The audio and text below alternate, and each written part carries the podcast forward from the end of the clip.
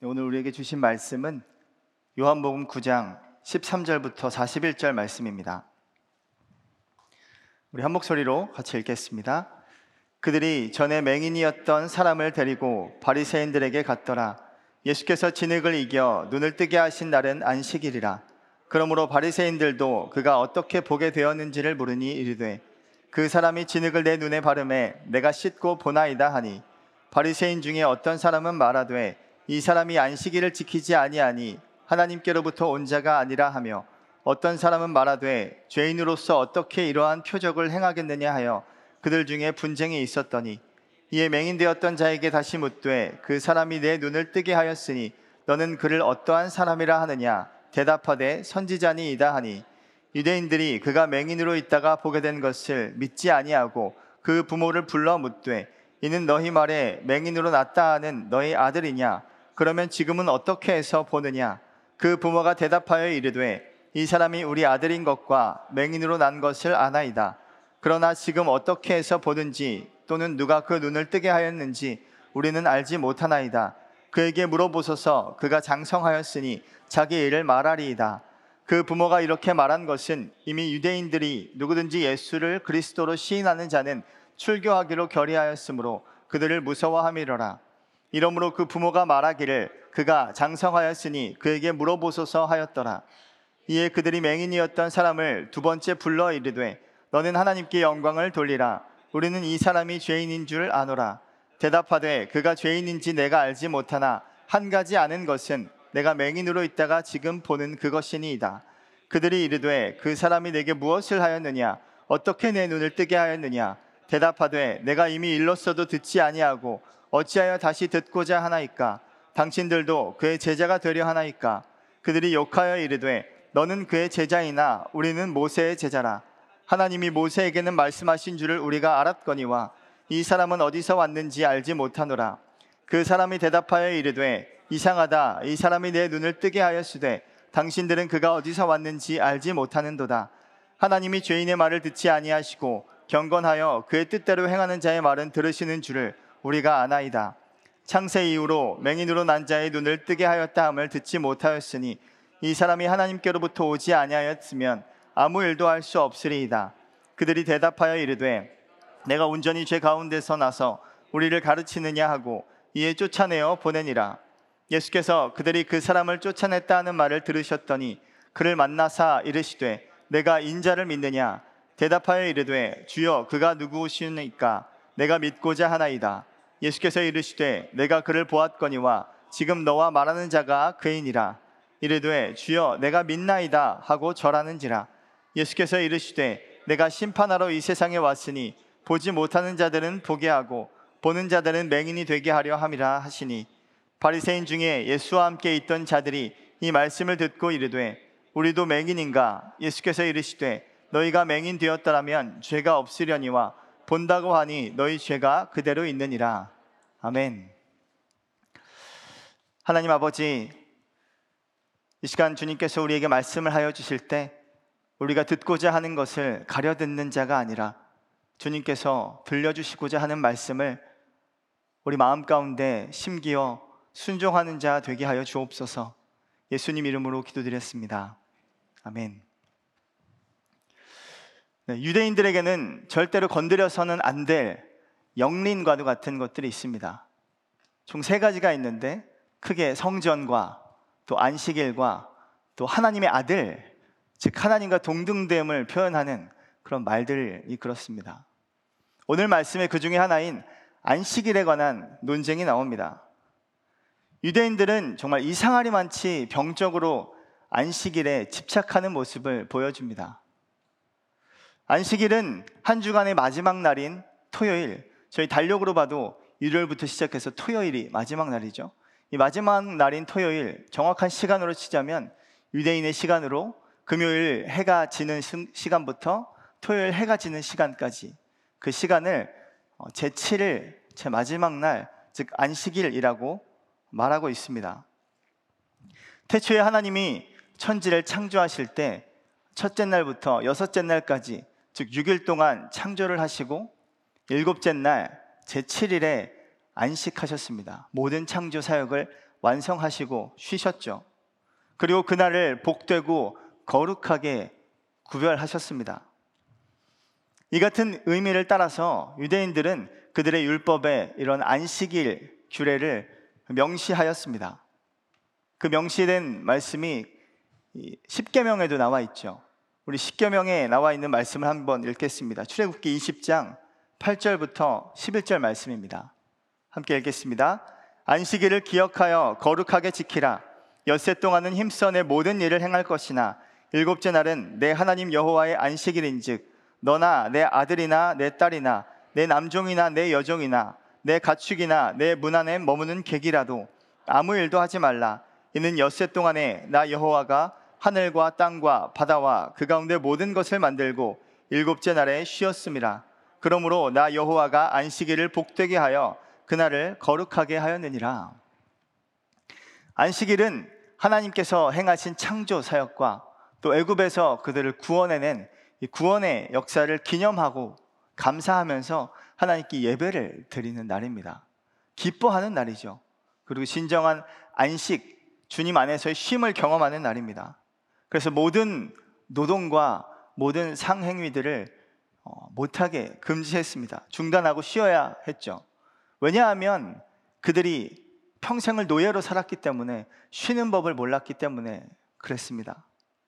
그래서 구약 성경에서는 안식일을 지키지 않고 그날을 더럽힌다거나 그날을 어긴다거나 또 그날에 무슨 일을 하는 사람들을 모두 죽이라고 말씀하고 있습니다. 반드시 죽이라. 백성 중에서 끊어내라. 이렇게 말씀하고 있죠.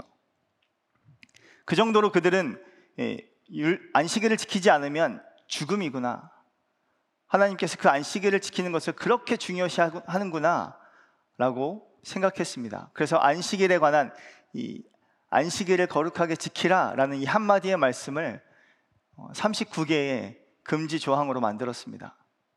그들의 그 구전으로 내려오는 장로들의 전통, 즉 미쉬나라는 율법책에 안식일에 관한 금지 조항이 39가지나 됩니다.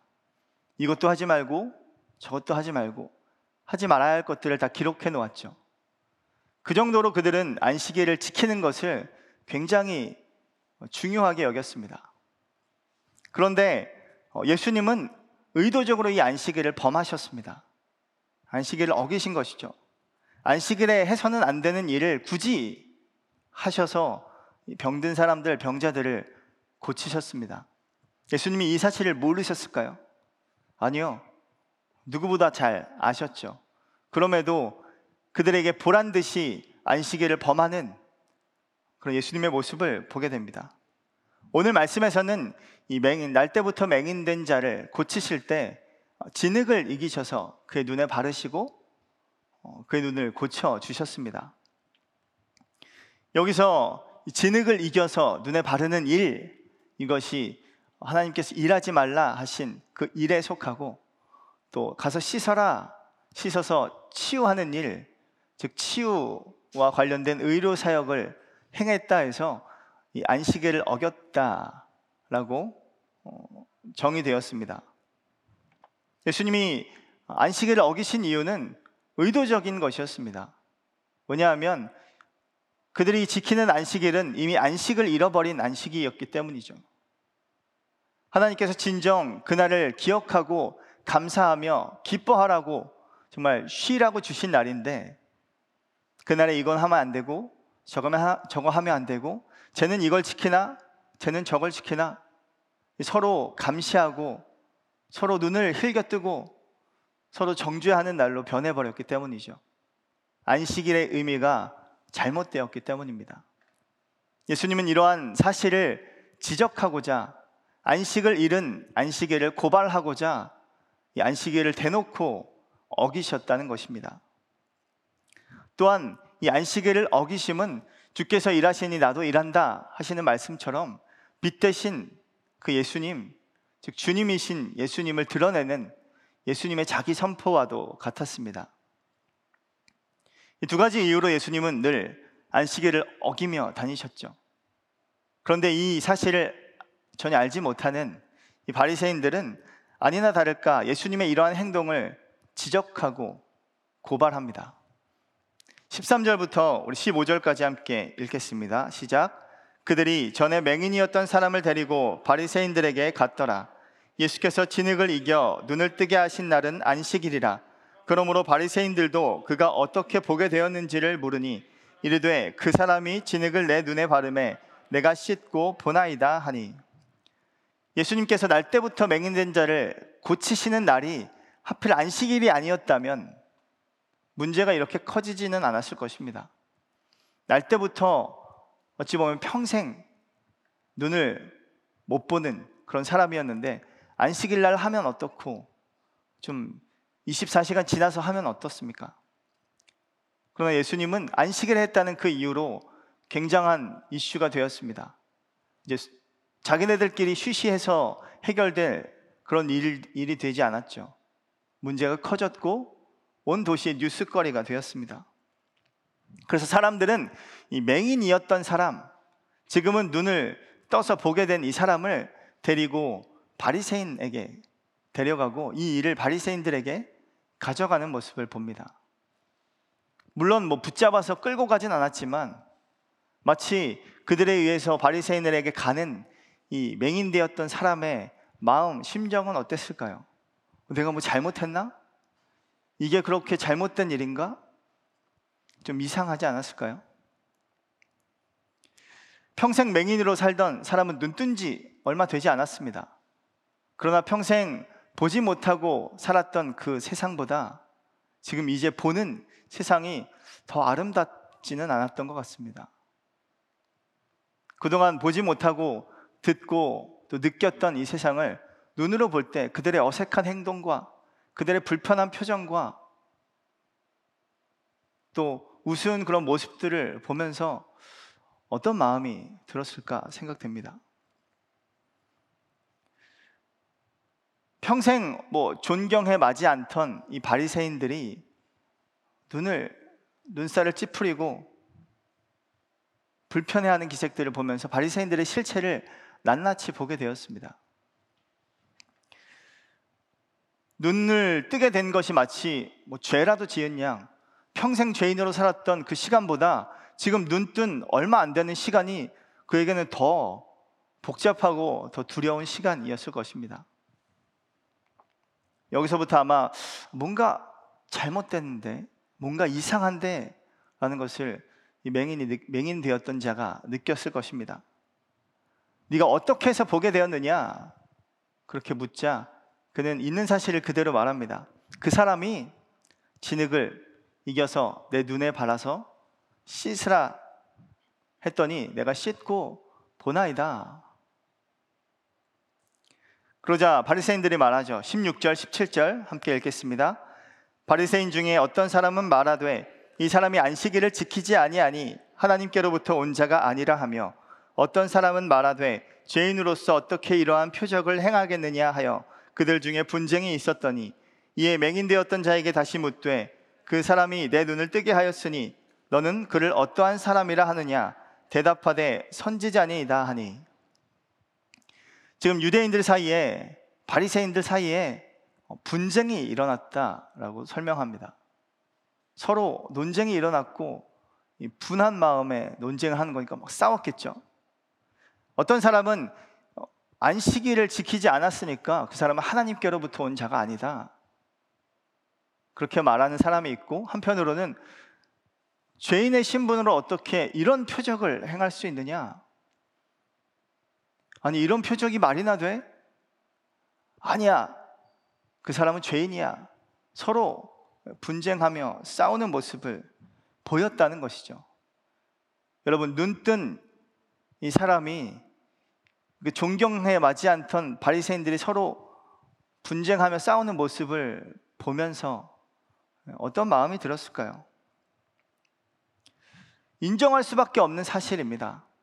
인정할 수밖에 없는 표적을 보면서 인정하지 않으려 하는 그들의 모습을 보았을 때 아마 오히려 예수님을 향한 시각이 더 밝아졌을 것입니다.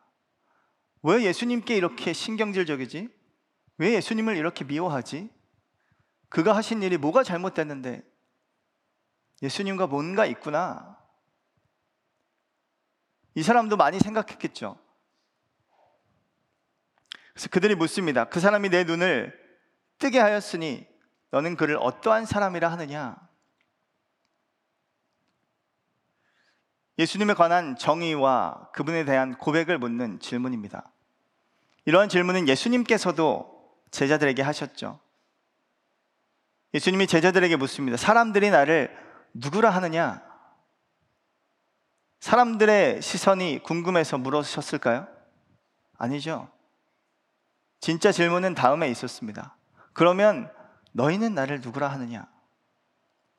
그때 베드로가 대답하죠. 시몬 베드로가 이르되 주는 그리스도시요 살아계신 하나님의 아들입니다.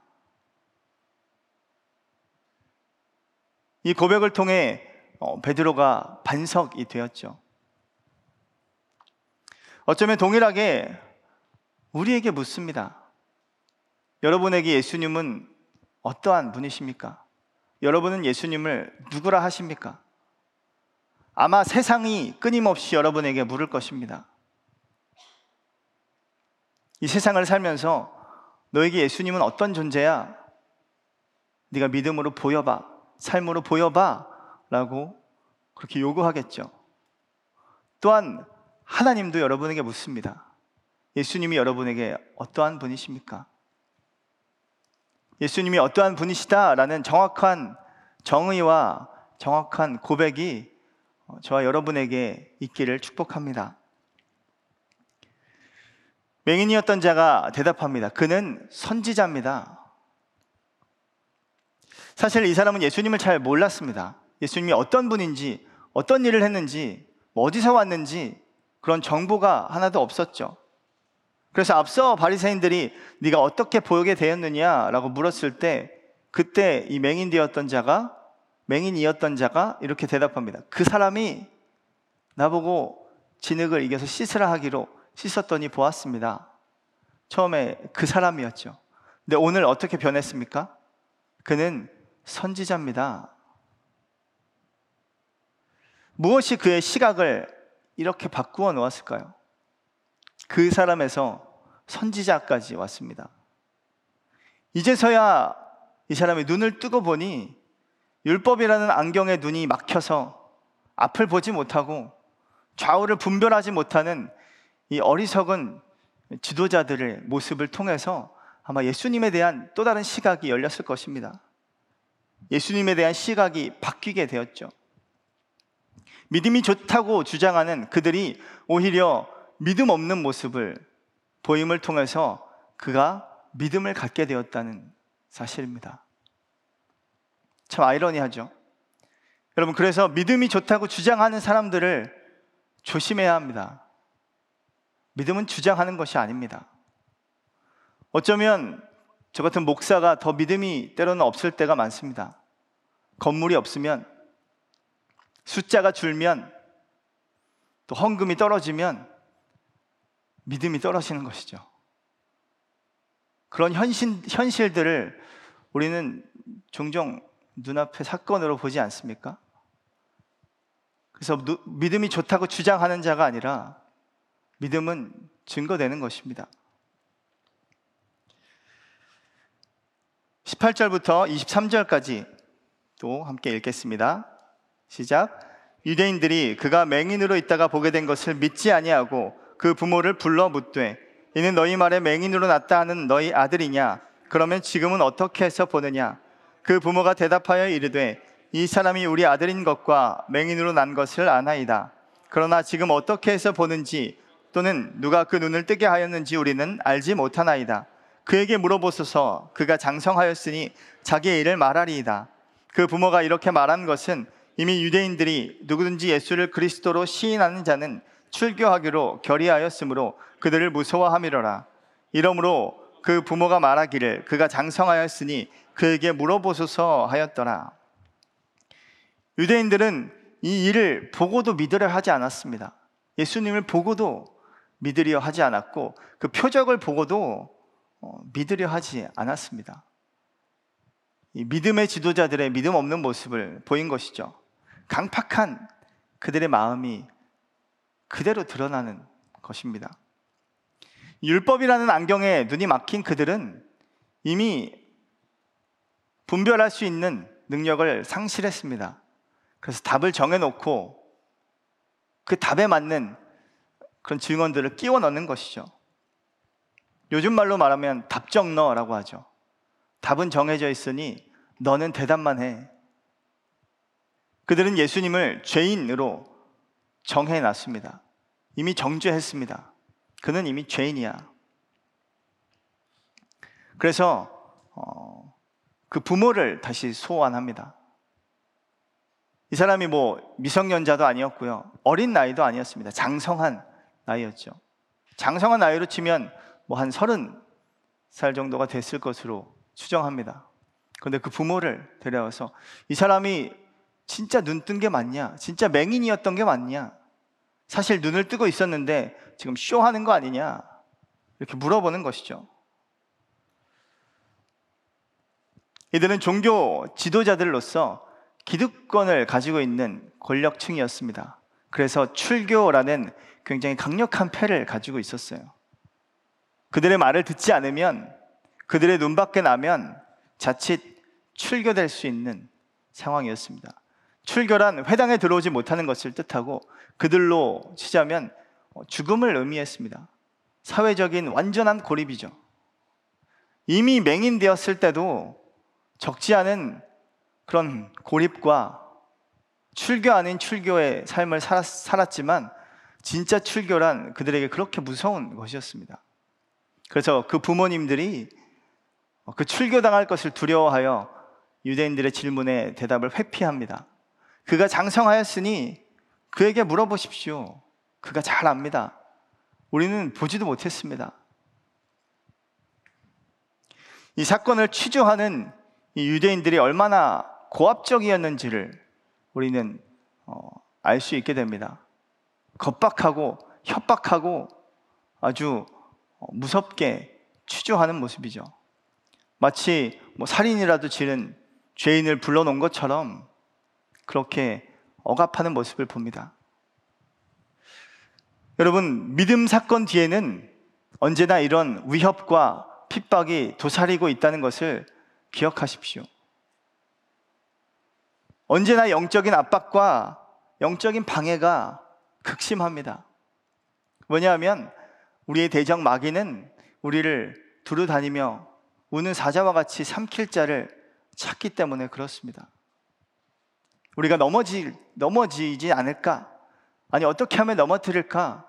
우리를 방해하는 것이죠. 여러분의 삶 가운데 그런 아픔과 방해와 위협이 있다면 어찌 보면 잘 가고 있는 것입니다. 그러나 두려워하지 마십시오. 안심하십시오. 대적이 우리를 가만두지 않는 것처럼 하나님도 우리를 가만두시지 않습니다. 우리의 연약함을 도우시고 우리의 믿음 없음을 도우시고 우리를 지키시는 분 오직 하나님이 계심을 우리의 삶으로 믿고 고백하는 여러분 되시길 바랍니다. 또 24절부터 29절까지 말씀 쭉 읽겠습니다. 이에 그들이 맹인이었던 사람을 두 번째 불러 이르되 너는 하나님께 영광을 돌리라 우리는 이 사람이 죄인인 줄을 아노라. 대답하되 그가 죄인인지 내가 알지 못하나 한 가지 아는 것은 내가 맹인으로 있다가 지금 보는 그것이니이다. 그들이 이르되 그 사람이 내게 무엇을 하였느냐? 어떻게 내 눈을 뜨게 하였느냐? 대답하되 내가 이미 일렀어도 듣지 아니하고 어찌하여 다시 듣고자 하나이까? 당신들도 그의 제자가 되려 하나이까? 그들이 욕하여 이르되 너는 그의 제자이나 우리는 모세의 제자라. 하나님이 모세에게는 말씀하신 줄을 우리가 알거니와 이 사람은 어디서 왔는지 알지 못하노라. 이들이 부모님을 모셔와도 별, 별다른 결실이 없자 다시 한번 이 맹인되었던 사람을 2차 송환합니다. 좀 우스운 모습, 모습이지 않습니까? 그리고 그에게 신신당부하죠. 너는 하나님께 영광을 돌리라.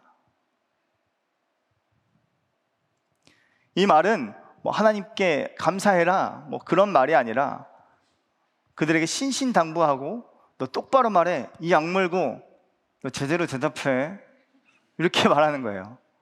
왜냐면 하나님께 영광을 돌리라 이 말은 아간이 구약 시대에 범죄했을 때 아간을 불러놓고 하나님께 영광을 돌리라. 즉 네가 거짓말 하지 말라. 하나님 앞에서 거짓말 하지 말아라. 신신당부하는 말과 같습니다. 이 맹인이었던 지금 눈뜬 이 사람을 불러다가 하나님께 영광을 돌리라. 너 똑바로 말해. 추워도 거짓이 없어야 해. 협박하고 있는 모습을 봅니다. 그들은 이미 예수님을 죄인으로 정해 놓았기 때문에 뭐 더 이상 다른 말을 들을 필요가 없었습니다. 그의 말도 들어보지 않고 예수님의 말도 들어보지 않고 예수님의 증언도 없고 또 그를 재판해 보지도 않고 이미 그를 정죄하고 있는 모습을 보죠. 이것이야말로 여러분 율법을 어기는 행위입니다. 율법을 자랑하고 율법에 그렇게 목숨을 거는 이 율법 학자들 또 유대인들 바리새인들이 율법을 어기는 이 모습을 눈뜬 사람이 보고 있습니다. 맹인이었던 사람은 이러한 모습들을 두 눈으로 보면서 오히려 예수님에 대한 시각을 바로 잡아갔습니다. 내가 다른 건 다 모르겠지만 한 가지 아는 것이 있다면 그가 내 눈을 뜨게 했다는 사실이고 내가 맹인으로 있다가 눈을 뜬 것입니다. 내가 지금 보고 있는 것입니다. 당신들도 내가 보고 있습니다. 왜 당신들은 보고도 믿지 못하십니까? 왜 눈앞에 이러한 사실들이 있는데 자꾸 눈 가리고 아웅하는 모습을 보이십니까? 그들의 이러한 아이러니한 상황을 마치 폭로하듯 이 눈뜬 사람이 오히려 그들, 그들에게 묻습니다. 당신들도 그의 제자가 되려고 나에게 자꾸 묻는 겁니까? 내가 다 말했지 않습니까? 당신들도 제자가 되고 싶습니까? 도대체 이 상황이 뭡니까? 이 깊숙이 들어와 보니까 보이기 시작하는 것이죠. 이들의 타락과 이들의 부패와 정말 말도 안 되는 아이러니한 상황을 보게 됩니다. 그의 제자가 되려 합니까? 라는 말을 들은 유대인들은 굉장히 자존심이 상했던 것 같습니다. 그래서 발끈하며 그에게 욕을 해댑니다. 야, 이 삐! 막 나왔겠죠. 여러분, 자존심이 상하는 그때 진짜 인격이 드러난다는 사실을 아십니까? 내가 손해보는 그때, 내가 억울함을 당하는 그때, 진짜 인격이 나옵니다. 그들은 어, 그 맹인 되었던 지금 눈뜬 그 사람에게 욕을 했습니다. 그러면서 말합니다. 너는 그의 제자일지 모르나 우리는 모세의 제자다. 그래, 모세의 제자야. 여러분, 이런 모습을 보고 있는 게 너무 우습지 않습니까? 우스꽝스럽지 않습니까? 천국을 보는 것과 마찬가지입니다. 저 천국에서 이 말을 듣고 있는 모세는 얼마나 어리둥절했을까요? 난 모세의 제자야. 해대는 이들의 모습을 말을 들으면서 난 제자를 둔 적이 없는데 모세 둥절 했을 것입니다. 그러자 그 사람이 생각합니다. 30절부터 34절까지 말씀 함께 읽겠습니다. 그 사람이 대답하여 이르되 이상하다 이 사람이 내 눈을 뜨게 하였으되 당신들은 그가 어디서 왔는지 알지 못하는도다. 하나님이 죄인의 말을 듣지 아니하시고 경건하여 그의 뜻대로 행하는 자의 말은 들으시는 줄을 우리가 아나이다. 창세 이후로 맹인이 된 자의 맹인으로 난 자의 눈을 뜨게 하였다 함을 듣지 못하였으니 이 사람이 하나님께로부터 오지 아니하였으면 아무 일도 할 수 없으리이다. 그들이 대답하여 이르되 내가 온전히 죄 가운데서 나서 우리를 가르치느냐 하고 이에 쫓아내어 보내니라. 이 상황을 목격한 눈뜬 사람이 이상하다, 이상하다 하고 그들에게 말을 합니다. 사실 이상한 상황은 음, 지금 이 순간뿐이 아니었죠. 처음부터 눈을 뜬 그 순간부터 뭔가 이상하게 일들이 돌아가는 것을 그는 보았습니다. 이상하다. 왜 이러지? 이상하다. 뒤에 뭐가 있나? 그도 그 사람도 이사, 이- 이렇게 생각합니다. 이상하다.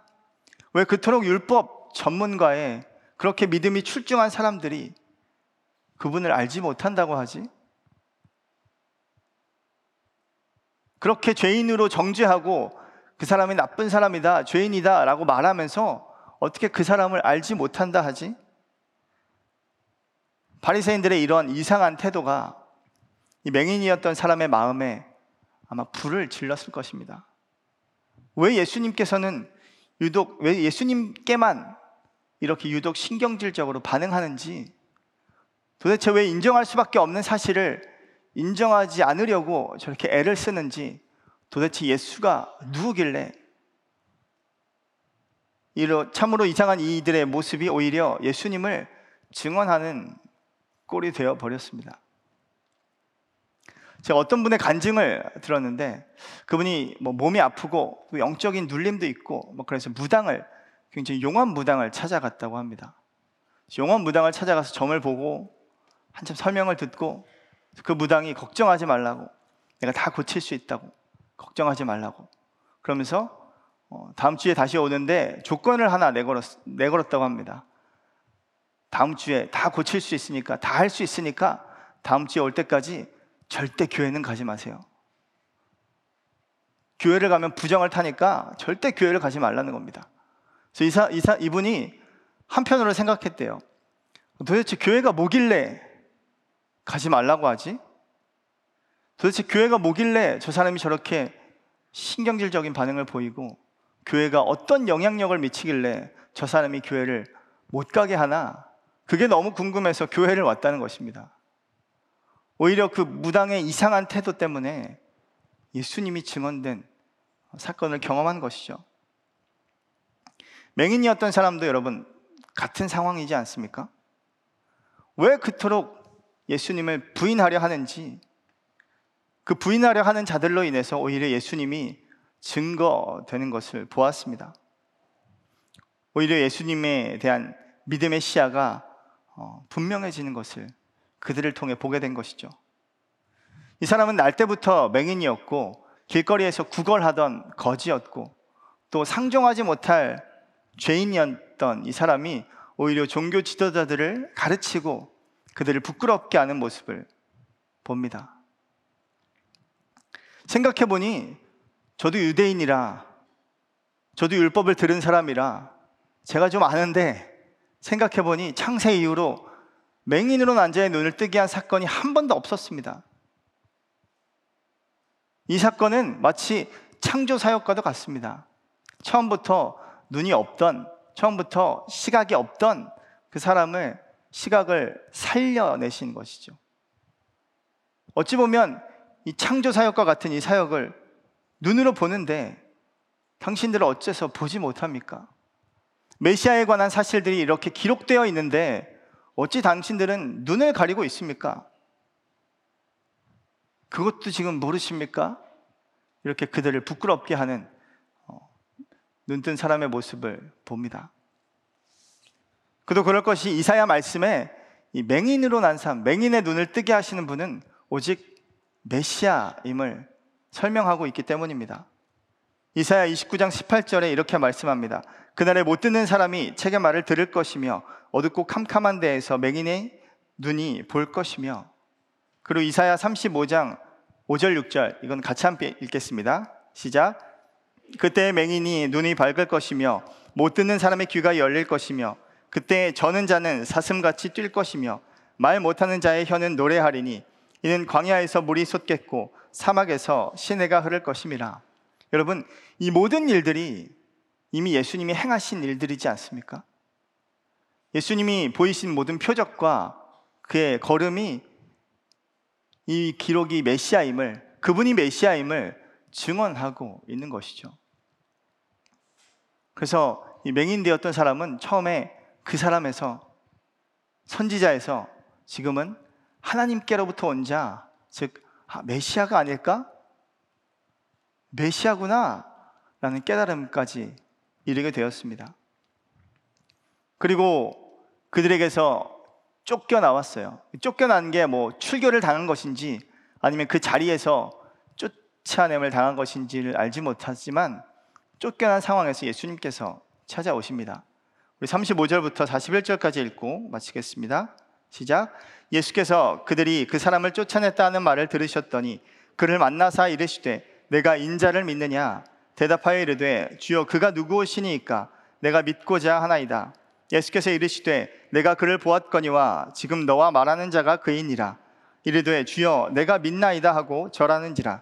예수께서 이르시되 내가 심판하러 이 세상에 왔으니 보지 못하는 자들은 보게 하고 보는 자들은 맹인이 되게 하려 함이라 하시니 바리새인 중에 예수와 함께 있던 자들이 이 말씀을 듣고 이르되 우리도 맹인인가 예수께서 이르시되 너희가 맹인 되었더라면 죄가 없으려니와 본다고 하니 너희 죄가 그대로 있느니라 유대인들에게 쫓겨난 이 맹인 되었던 사람이 예수님을 만났습니다 예수님이 그 사람을 찾아오신 것이죠 그렇습니다 예수님은 늘 찾아오시는 분입니다 요한복음 21장에서 예수님을 저주하고 배반했던 베드로도 찾아가셨죠. 그리고 물으십니다. 내가 나를 사랑하느냐? 그렇게 사랑한다 주장했던 그 주장이 실패한 그 자리에서 예수님은 나를 사랑하느냐? 물으십니다. 오늘 이 맹인 되었던 사람을 예수님께서 동일하게 찾아오셨습니다. 그리고 물으시죠. 내가 인자를 믿느냐? 그러자 그가 대답합니다. 그가 누굽니까? 내가 믿고자 합니다. 도대체 왜 그렇게 유대 지도자들이 그분을 미워하는지, 왜 그렇게 그들을 싫어하는지, 예수님을 싫어하는지 도대체 예수님이 누군지 알고 싶은데 내가 믿고자 합니다. 누굽니까? 내가 그를 보았거니와 지금 너와 말하는 자가 그이니라. 그는 그 순간 치유된 눈으로 예수님을 보았고 또 영적인 눈으로 예수님이 메시아라는 것을 보았습니다. 예수님을 만난 그 순간에 그 사람이 고백하죠. 주여, 내가 믿나이다. 그 사람에서 선지자에서 메시아인가 했다가 그분을 만나고 나서 주님으로 고백이 바뀌었습니다. 예수님을 만나고 나서 주님으로 바뀐 그 고백이 진정한 크리스천의 고백임을 믿습니다. 예수님을 만난 사람의 고백인 줄 믿습니다. 그리고 저와 여러분의 고백이 됨을 믿습니다. 예수님은 지금도 우리를 찾아오시는 분입니다. 찾아오신 그 자리에서 예수님을 만나기를 바라고 예수님이 어떠한 분이신지 어떠한 일을 행하셨는지 막연히 그냥 덮어놓고 믿습니다. 아멘이 아니라 예수님께서 나에게 행하신 일이 정확히 무엇인지를 알고 그리고 그분을 만난 그 자리에서 예수님이 나의 주님이십니다. 나의 구원자이십니다.